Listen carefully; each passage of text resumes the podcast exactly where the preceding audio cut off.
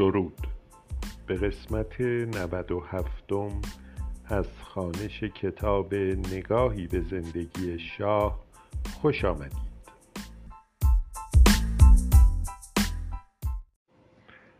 تا آنجا خواندیم که نگرانی های اولیه آمریکا وقتی دوچندان شد که پس از امضای قرارداد همکاری اتمی ایران و فرانسه در بهمن 1352 شاه در مصاحبه‌ای با روزنامه لوموند اعلام کرد که روزی نچندان دور و حتی شاید زودتر از آنچه گمان می رود ایران صاحب بمب اتم خواهد بود. طبعا وقتی چند ماه بعد هندوستان اولین آزمایش اتمی خود را انجام داد و در عملیاتی که گویا بودای خندان نام داشت نشان داد که به بمب اتمی دست یافته نگرانی پیرامون آغاز یک مبارزه تسلیحاتی اتمی در منطقه فزونی گرفت. البته شاه بلافاصله پس از مصاحبه خود با لومون دریافت که پخش عباراتش در باب دستیابی به بمب اتم بحث برانگیز و مشکلزا خواهد بود.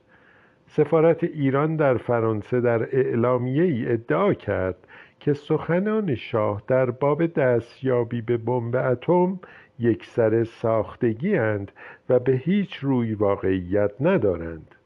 دولت آمریکا هم از سفیر خود در ایران خواست که با شاه دیدار کند و صحت و سقم ادعای لوموند را جویا شود. شاه در این دیدار به سفیر وقت آمریکا ریچارد هولمز تأکید کرد که به گمانش مسابقه تسلیحاتی اتمی پوچ و بیفایده اند مگر با بمب اتم چه می‌توان کرد؟ با این حال در همین دیدار شاه به این نکته هم اشاره کرد که اگر یکی از کشورهای منطقه به بمب اتمی دست پیدا کند آنگاه چه بسا که منافع ملی کشورهای دیگر هم اقتضا کند که در پی بمب اتمی بروند. گزارش این دیدار را سفیر آمریکا با این جمعبندی به پایان رساند که به نظرش ادعای شاه در باب تکذیب مطالبی که در لومون چاپ شد پذیرفتنی است و در شرایط فعلی باستاب نیات کنونی شاهند.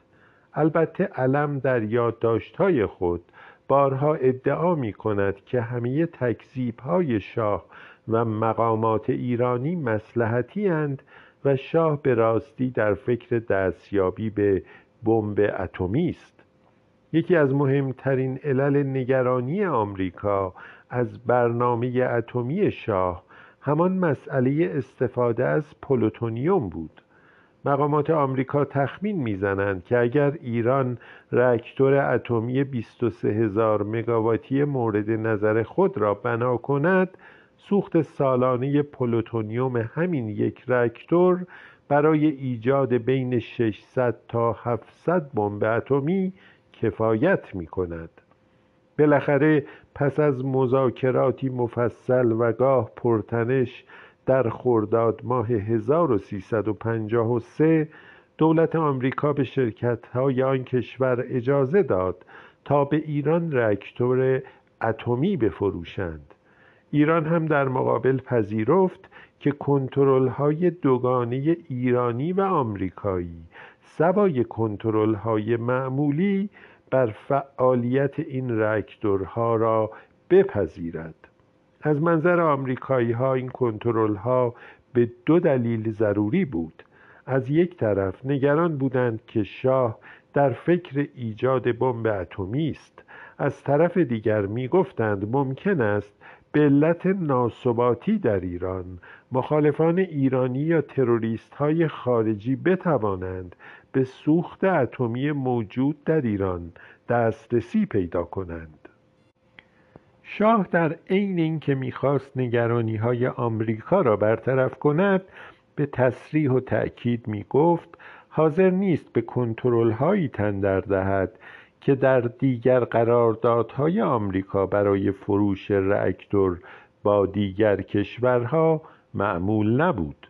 به علاوه شاه در زمانی که درگیر این مذاکرات بود قراردادهای مهمی با فرانسه و آلمان برای تأسیس چهار رأکتور اتمی در ایران امضا کرده بود.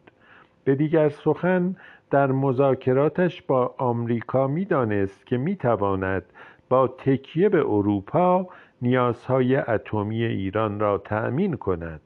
شاه می گفت بران است که هشت رأکتور هم از آمریکا خریداری کند و وزارت امور خارجه آمریکا موافق فروش این رأکتورها به ایران بود.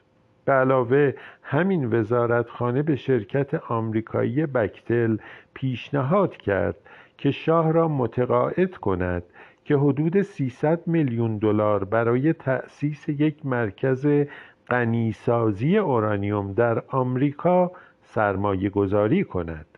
کماکان این پیشنهادات آمریکا همه مشروط بر این بود که شاه تضمینهای لازم را به آمریکا بدهد و شاه هم به کرات می گفت حاضر نیست در مورد چرخه سوخت ایران و چند و چون استفاده از سوخت هسته‌ای آمریکایی به آمریکا حق وتو بدهد. دولت فورد و کارتر هر دو از سوی نیروهای مختلفی تحت فشار بودند که در مسئله اتمی با شاه ایران کنار بیایند. برخی هم در آمریکا نگران برنامه های نظامی شاه بودند و امکان دستیابی ایران به بمب هسته‌ای این نگرانی ها را دوچندان می کرد شرکت های آمریکایی بیشتر نگران از دست دادن بازارهای ایران بودند. می‌دانستند که برنامه هسته‌ای ایران می‌تواند برایشان منبع منافعی کلان باشد. به علاوه مقامات آمریکایی می‌دانستند که مذاکرات هسته‌ای می‌تواند در روابط کلی ایران و آمریکا نقشی سخت مهم بازی کند. می‌گفتند در نظر شاه مذاکرات هسته‌ای سنجشی برای ارزیابی چند و چون روابط ویژه ایران و آمریکاست. آنچه تصمیم گیری برای مقامات آمریکایی را حتی دشوارتر می کرد این واقعیت بود که می‌دانستند عواملی گوناگون چون تجزیه پاکستان نیاز ایران به تحکیم موقعیت خود به عنوان پنجمین قدرت بزرگ جهان و بالاخره سودای ایران برای سلطه بر خلیج فارس ممکن است شاه را به دستیابی به سلاح اتمی وسوسه کند. در این میان وزارت دفاع آمریکا هم نظری خاص خود داشت. در مذاکرات و یادداشتهایی به وزارت امور خارجه و کاخ سفید تأکید کرد که آمریکا باید با شاه کنار بیاید. می‌گفتند ایران و آمریکا در زمینه های دفاعی و اطلاعاتی گوناگون و مهمی همکاری دارند و اگر شاه سر قضیه اتمی براشفته و ناراضی شود این واقعیت چه بسا که دیگر جنبه های روابط ایران و آمریکا را مسموم کند. این واقعیت که فرانسه و آلمان مشتاق مشارکت با ایران بودند و این نکته که شاه از اکبر اعتماد خواسته بود که باب مذاکره با هندوستان را در باب همکاری در مسائل اتمی باز کند همه دست به دست هم داد و رقبت و حتی نیاز آمریکا به تفاهم با شاه را دوچندان کرد. بالاخره آمریکا بران شد که در زمینه اتمی با شاه به تفاهم برسد. اما در عین حال تا پایان دوران شاه سیاستی دوگانه را دنبال می کرد از سوی می‌خواست سهمی از بازارهای ایران به شرکتهای آمریکایی تعلق گیرد و از سوی دیگر نگران گسترش سلاحهای اتمی در ایران بود. و شرط این تفاهم رعایت ملاحظات آمریکا در زمینه عدم تلاش در جهت دستیابی به سلاح اتمی بود. برای مثال دولت کارتر تنها زمانی به شرکت های آمریکایی اجازه مشارکت در برنامه اتمی ایران را داد که شاه خود را آماده تصویب توافقنامه های دو طرفه ایمنی اعلان کرد و قبول کرد که ایران تلاشی برای تأسیس کارخانه‌ای که بالقوه می توانست پلوتونیوم را به شکلی قابل استفاده در یک بمب تبدیل کند انجام نخواهد داد. ولی وقتی که همه اجزای این توافقها بالاخره به تصویب رسید تحولات پیش از انقلاب در ایران آغاز شد. ایران و شاه دیگر در فکر تکمیل برنامه اتمی ایران نبودند. در هفته های بعد از پیروزی انقلاب معلوم شد که شرکت آلمانی حدود سه چهارم کار راه انداختن رکتور بوشهر را به اتمام رسانده. آیت الله خمینی به این گمان که ایران نیاز به انرژی هسته‌ای ندارد و شاه هم صرفاً به لحاظ سرسپردگیش به آمریکا و انگلیس رکتور بوشهر را راه انداخته دستور داد کار در رکتور بوشهر متوقف شود. در شماره چهارده سال 1358 یعنی در 26 خرداد 1358 روزنامه جمهوری اسلامی که بیانگر نظرات رهبران روحانی تازه ایران بود در مقاله‌ای مفصل در دو بخش تحت عنوان نیروگاه های خیانت آشکار به خلق ما نه تنها منکر نیاز ایران به چنین نیروگاههایی شد و به خطرات و مسائل ایمنی آن اشاره کرد بلکه بحث را با این استدلال پایان برد که ادامه کار بوشهر به صرف نیست. چند سال بعد آیت الله و رژیم اسلامی تغییر نظر دادند. این بار به احیای هرچه سریعتر اما اساسا مخفیانه برنامه اتمی ایران پرداختند. از سرگرفته شدن این برنامه مصادف زمانی بود که صدام حسین علیه ایران از بمب‌های شیمیایی استفاده کرد. و جهانیان عملا اعتراضی جدی علیه صدام نکردند و ایران به گفته رهبران روحانیش محتاج سلاحهایی برای مقابله با این گونه حملات بود. به علاوه پنهانکاری ها و برخی تماس های مشکوک با کسانی چون دانشمند پاکستانی که می‌خواست بمب اتمی اسلامی را میسر کند همه برنامه اتمی ایران را محل شکی جدی کرد. در همین خاطر بیش و کم همه کشورهایی که زمانی برای مشارکت در برنامه اتمی ایران رقابت می کردند این بار به تدریج به صف مخالفان این برنامه پیوستند.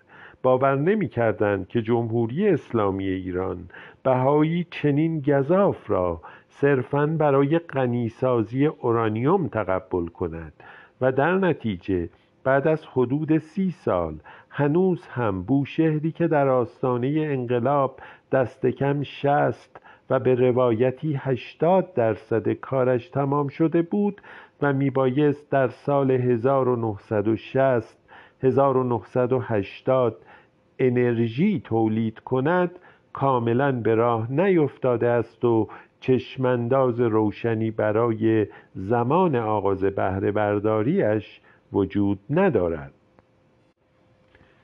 سوای مسائلی چون انرژی هسته‌ای و صنعت نفت سالهای دهه 1344 تا 1354 از منظر فرهنگی هم دوران مهمی در سلطنت شاه بود.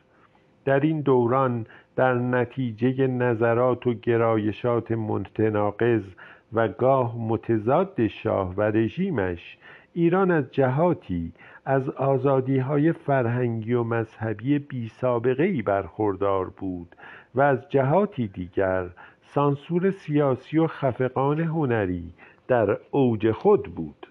بدون اقراق می توان گفت که از منظر آزادی های مذهبی ایران در آن سالها یکی از آزادترین کشورهای جهان بود.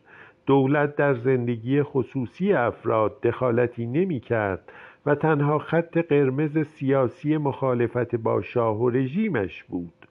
اقلیت های مذهبی چون یهودیان و بهایی ها از برابری نسبی با مسلمانان برخوردار بودند و این دهه را می‌توان دوران طلایی برای فعالیت های اقتصادی و امنیت اجتماعی این دو اقلیت مذهبی دانست. البته حتی در آن زمان هم گروه های مذهبی چون حجتیه میکوشیدند با هر گونه فعالیت پیروان مذهب بهاییت مقابله کنند. به علاوه اگر در آن سالها هنرمندی در آثارش کاری به نقد مستقیم شاه و خاندان سلطنتی نداشت در نوآوری سبکی آزاد بود. گرچه منتقدان رژیم از روحانیون محافظ کار تا چپ انقلابی در نقد و طرح جشنواره شیراز متفق و متحد بودند اما هر سال در این جشنواره برخی از برجسته ترین هنرمندان جهان گرد هم می آمدند و آثاری گاه بدی و سخت خلاق ارائه می کردند بسیاری از کارگردانان و معماران و نقاشان درجه اول جهان در آن دهه به ایران آمدند و با همکاران ایرانی خود گفتگو و مبادله فکری کردند. پازولینی برخی از صحنه های شاهکارش در باب قصه های قرون وسطایی دکامرون را در اصفهان فیلم برداری کرد. کسانی چون پرویز سیاد و بهرام بیزایی در برشناختن جنبه های بدیع هنرهای نمایشی سنتی ایران پیشگام بودند و راهنمایی کسانی چون بروکس را به عهده داشتند. به علاوه در آن سالها اشرف پهلوی و شوهرش مهدی بوشهری هم به کار تولید فیلم های هالیوودی رو کرده بودند و به همین دلیل برخی از بازیگران و کارگردانان هالیوودی برای تحقق بخشیدن به طرحهای سینمایی خود به تهران سفر می کردند. روحانیون شیعه در این دوران به ویژه از این مسئله خشمگین بودند که پیروان مذهب بهایی در ایران از آزادی های نسبی برخوردار بودند. همین واقعیت در مورد یهودیان ایران هم صدق می کرد در آن سالها بیش از صد هزار یهودی ایرانی در مملکت بود و به قول دیوید مناشری محقق اسرائیلی این سالها را باید دوران طلایی یهودیان در ایران دانست. به گفته او رونق کار یهودیان در حدی بود که که چه بسا از منظر درآمد سرانه یهودیان ایران ثروتمندترین جامعه یهودیان جهان بودند. برخی از کارآفرینان و صنعتگران و معماران سرآمد روزگار در آن سالها بهایی یا یهودی بودند. خانواده ارجمند که بهایی بودند صنعت تولید لوازم خانگی را رونقی کم سابقه بخشیدند و خانواده ثابت که تلویزیون و پپسیکولا را به ایران آورد بهایی مذهب بودند. بالاخره حبیب القانیان که پلاستیک را به ایران آورد یهودی بود و بعد از انقلاب به دست دادگاه انقلاب کشته شد. طبیب شاه دکتر ایادی را قاعدتا می‌توان پرنفوذترین بهایی آن سالها دانست. سوای تساهل در مورد مسائل مذهبی شاه در مورد سلوک جنسی نزدیکانش هم اهل رواداری بود. از اسناد و خاطراتی که از ساواک و کارمندانش منتشر شده می‌توان استنباط کرد که شاهگاه در مورد رفتار جنسی صاحبان قدرت و ثروت گزارش هایی دریافت می کرد و از چند و چون برخی از این روابط آگاه بود. با این حال معمولا در مسائل مربوط به زندگی خصوصی جنسی اطرافیانش دخالتی نمی کرد شاید بارسترین نشان این تساهل را بتوان در این واقعیت سراغ کرد که خواهر بزرگ شاه شمس آشکارا مذهب اسلام را واگذاشته و کاتولیک شده بود. شکی نبود که این تغییر مذهب از لحاظ سیاسی برای شاه بالقوه زیانبار بود. اما همه شواهد نشان می‌دهد که شاه دخالتی در مذهب خواهرش نکرد. رابطه شاه با زندگی خصوصی خواهر دیگرش اشرف پیچیده تر بود. بیاعتنایی شاه به زندگی این خواهرش را می‌توان از سوی نشان احترام او به عرصه خصوصی اشرف دانست و از سوی دیگر آن را می‌توان شاهدی بر بیتوجهی او به پیامدهای سیاسی درگیریهای مالی خاندانش دانست. اشرف به مردبارگی شهرت داشت و گرچه گهگاه شاه در خلوت دست کم به روایت علم سلوک اشرف را به نقد و نیشخند می گرفت اما تلاشی در محدود کردن این زندگی انجام نمی‌داد. در این حال وقتی اشرف می‌خواست دولت ایران مبالغی در اختیارش بگذارد تا به مدد آن شاید بتواند به ریاست مجمع عمومی سازمان ملل برگزیده شود شاه یکسره با این پیشنهاد مخالفت کرد. ولی در عین حال شواهدی فراوان حکایت از آن دارند که اشرف و دست کم یکی از فرزندانش در معاملات اقتصادی فراوانی شرکت می کردند و ابعاد و انواع این مشارکت به مسئله سیاسی برای شاه و رژیمش بدل شده بود. ولی شاه حاضر نبود محدودیت ها و قواعدی جدی برای این نوع فعالیت های خاندان سلطنتی و حتی خیشاوندان ملکه تعیین کند. تنها وقتی حاضر به تدوین چنین قواعدی شد که کار دیگر از کار گذشته بود.